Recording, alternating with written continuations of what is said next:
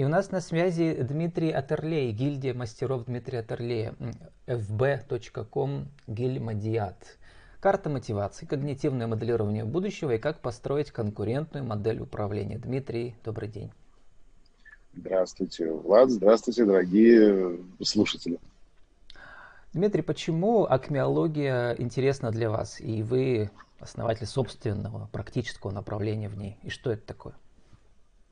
А, ну, акмеология вообще, как таковое, это наука о развитии взрослого человека, и для нас, для всех является естественным э, восприятие, что мы развиваем э, детей, мы развиваем подростков, мы даже развиваем молодых специалистов, да, то есть вот тех, кого мы называем молодыми специалистами.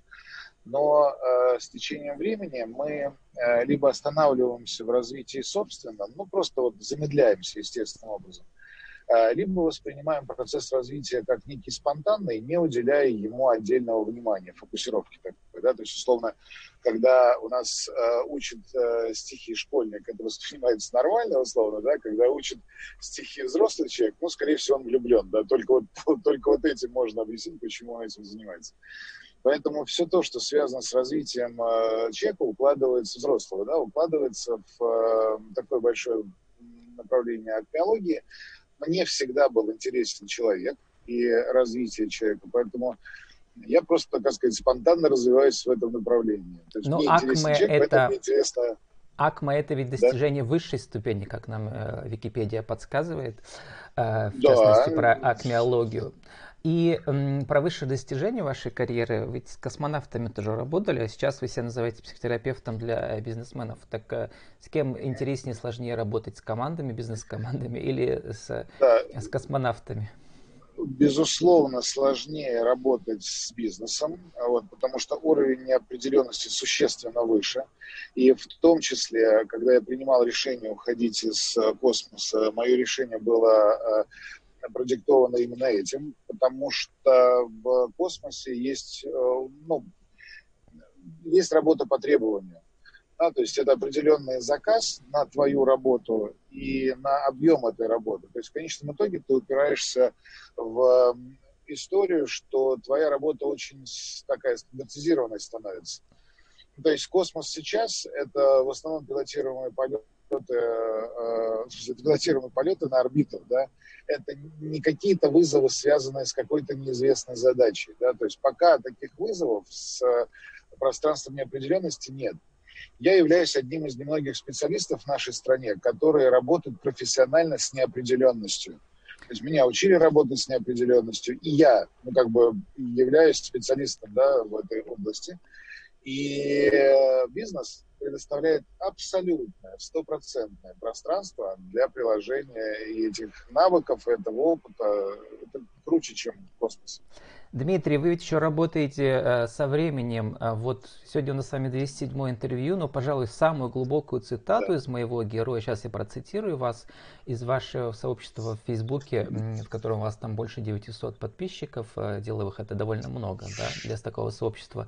Так вот, э, эта цитата, пожалуй, она больше подходит э, для какого-то философского эссе, чем для, э, ну не знаю, как что ли, для, для, для его сферы, и тем, и тем более это приятно. Вы пишете, наше движение к счастливой жизни начинается с работы с нашим состоянием, затем раскрывается и преобразуется отношение ко времени, затем трансформируется пространство, которое нас окружает. Итак, триада состояния, время, да и пространство, пространство, которое мы трансформируем. Давайте переходим к нашей как бы второй теме или, или наоборот к третьей про когнитивное моделирование будущего и про карту мотивации. Это как бы две ваших торговых марки, что ли, да, на рынке услуг э, по бизнес-тренингам, хотя вы и психотерапевт. Вот э, как вы объясняете э, людям, которые никогда не, слых, не слыхали про вашу карту мотивации и торговая марка, да, и про когнитивное моделирование, тоже торговая марка?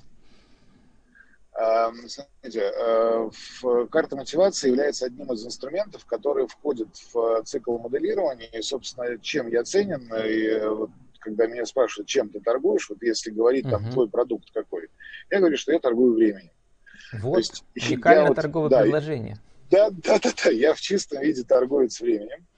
Вот. Но под временем я понимаю не хронологическую линейку времени, то есть это не свернутая в такой вот в рулетку э, просто линейка, да, а время фрактальное, время, время событийное, где пространство и события да, связаны воедино. То есть это не линейная история такая.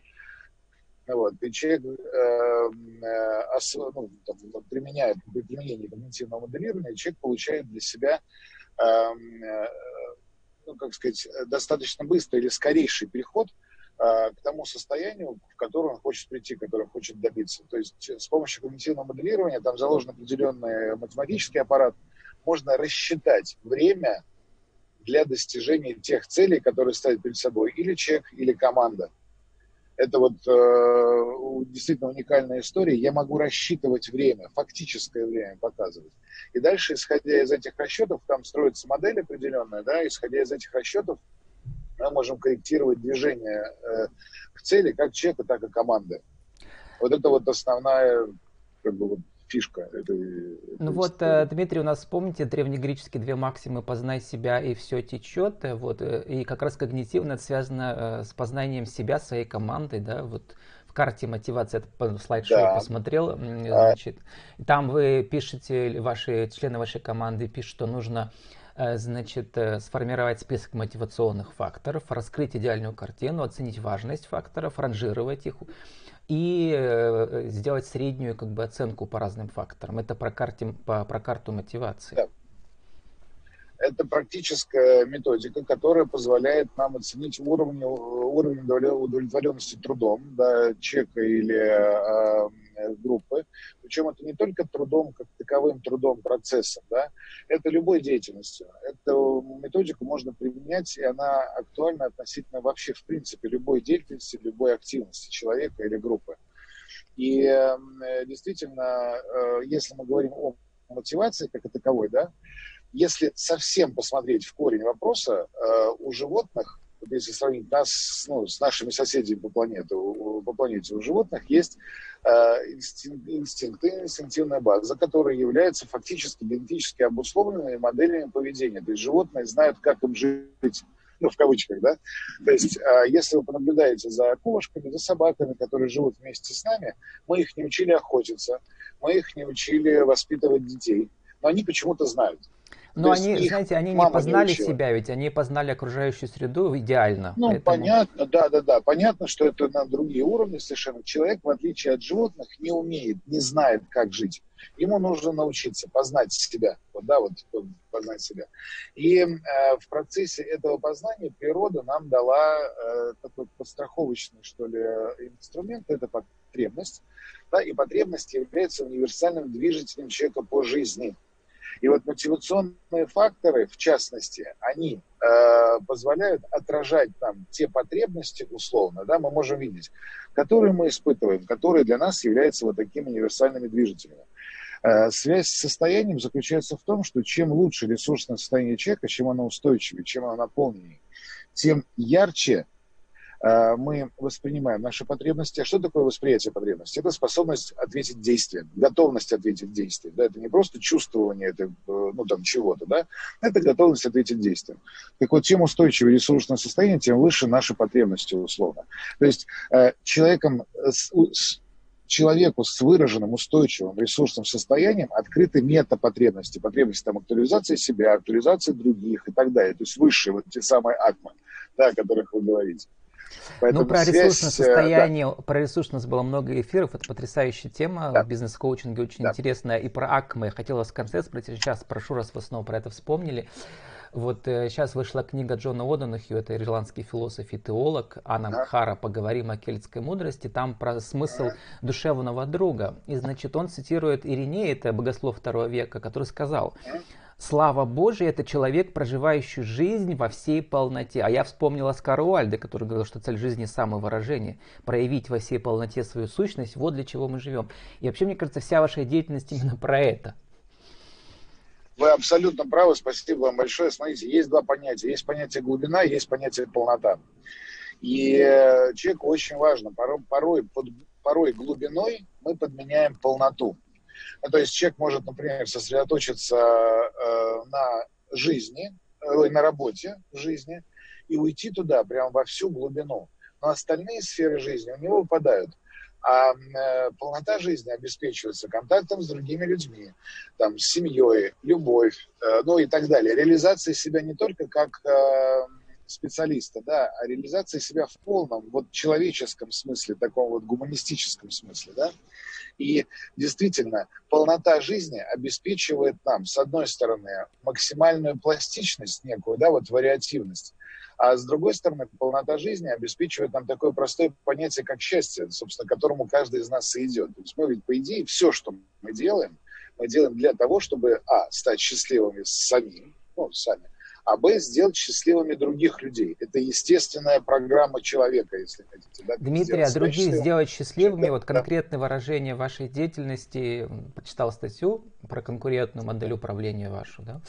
И, значит, вы там пишете, значит, что самая насущная проблема нашего малого и среднего бизнеса отечественного, что это слабые команды и неэффективные процессы. Причем слабые команды есть везде во всем мире, а неэффективные процессы только в России. Почему?